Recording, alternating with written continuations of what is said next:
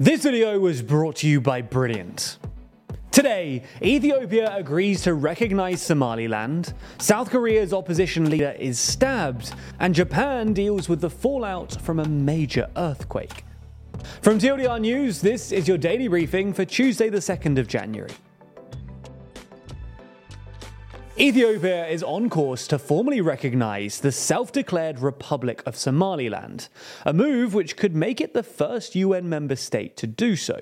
It comes as part of a new Memorandum of Understanding signed between Ethiopia and neighbouring Somaliland, internationally recognised as part of Somalia, but self-governing since unilaterally declaring independence in nineteen ninety-one. Crucially though, this Memorandum of Understanding is centred on granting landlocked Ethiopia use of Somaliland's Red Sea port of Berbera. Ethiopian Prime Minister Abiy Ahmed recently said that access to the sea was an essential question for his country, prompting some fears, which were immediately quashed, of a new war with Eritrea, which in the nineteen nineties broke away from Ethiopia, rendering it a landlocked country. Currently, Ethiopia has to use Djibouti for most of its imports and exports. But according to Ethiopia's National Security Advisor, the Memorandum of Understanding, which precedes a formal agreement which will be ironed out over the coming weeks, will enable Ethiopia to use the port and the surrounding twenty kilometer stretch of Red Sea coast for military bases and commercial purposes for a fifty year period, while also allowing Ethiopia to build up infrastructure in the region. In exchange for this Red Sea access, Ethiopia will give Somaliland a stake in Ethiopia Airlines, its flagship carrier, and will recognise Somaliland as a sovereign state in due course. Somaliland, despite its de facto operation as an independent country, hasn't been recognised by any U N member state or by the African Union, so it's a pretty big deal. In response to the Memorandum of Understanding, Somalia recalled its ambassador to Ethiopia and convened an emergency cabinet meeting.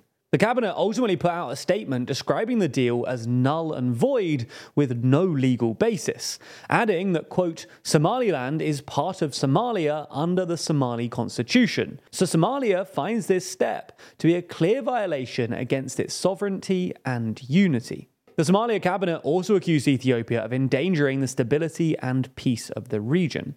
This all comes just a week after Somalia's federal government agreed to resume a dialogue with the breakaway Somaliland region. But it's not yet clear if this Ethiopia-Somaliland deal will affect this.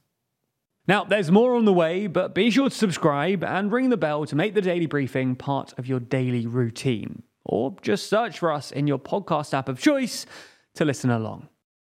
Next up, South Korea's opposition leader Lee Jae-myung has been stabbed by an assailant during a visit to the southeastern city of Busan. Lee, who leads the centrist Democratic Party, received emergency treatment before being airlifted to hospital in Seoul for surgery, though officials said that his injury is not life-threatening. The attacker was seen pushing his way through a crowd of supporters and the press, and was reportedly pretending to ask for an autograph before he stabbed Lee in the side of his neck. Police have arrested the suspect, who they identified as a man born in nineteen fifty-seven with the surname Kim. And at the time of writing, they're still investigating potential motives. Lee had been the Democratic Party's nominee in the twenty twenty-two presidential election, where he lost by just zero point seven three percentage points to his conservative rival, the smallest margin in the country's history. Since the election, Lee has faced corruption charges, which he denies, as well as holding a twenty-four day hunger strike last year in protest of Yoon's new policies. President Yoon condemned the attack on Lee, and Lee's Democratic Party called it an act of terror and a threat to democracy, while the country prepares for legislative elections scheduled for April of this year.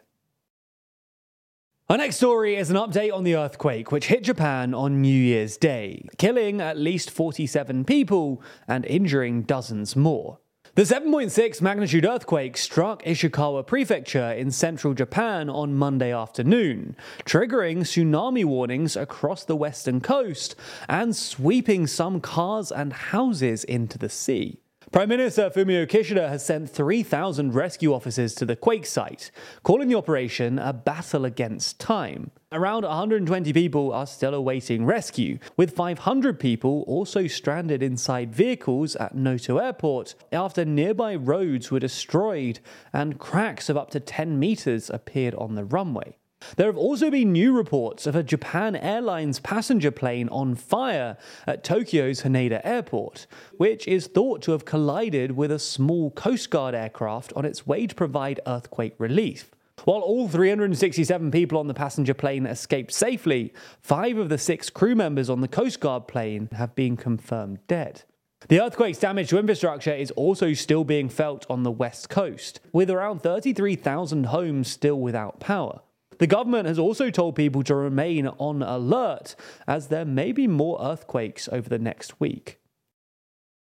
Next up, in news from Europe, Romania and Bulgaria have now become part of the E U Schengen area. But at the same time, they sort of haven't either.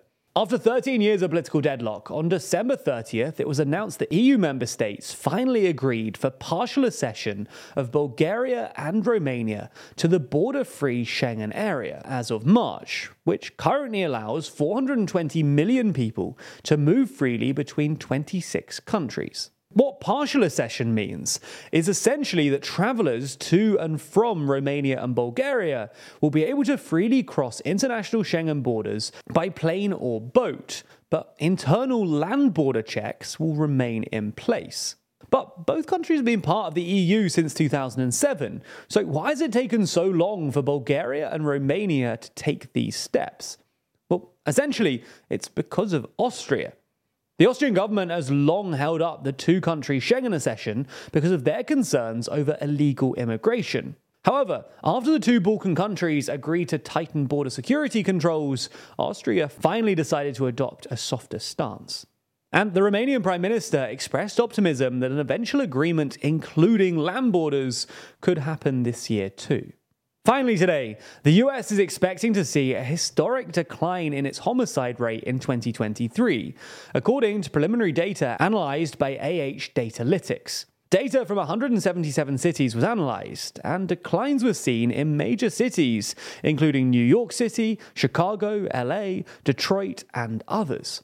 Overall, researchers expect to see the homicide rate decline by twelve point eight percent over the course of twenty twenty-three.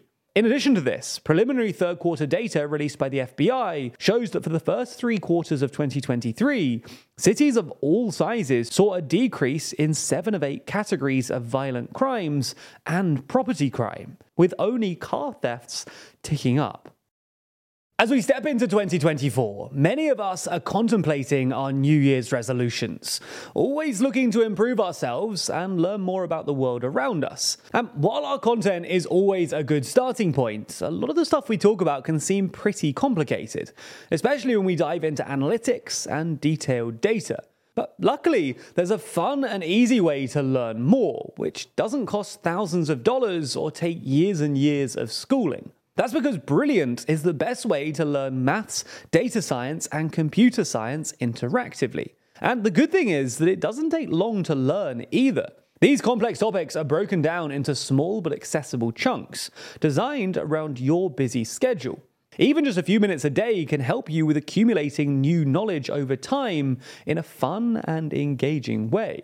As time goes on, you'll get used to that empowering feeling of learning too, because Brilliant isn't just about memorization and lectures. Brilliant teaches you by doing, using active learning techniques to teach you the principles behind otherwise complex topics, and ensuring that you actually understand what's going on. So, whether you want to brush up on your basic math skills, improve your employment prospects, or just have another New Year's resolution for twenty twenty-four, you can check out everything that Brilliant has to offer free for a full thirty days by going to brilliant.org forward slash TLDR. Plus, the first two hundred of you will get twenty percent off Brilliant's annual premium subscription. Thanks for your support, and thanks to Brilliant for sponsoring this video.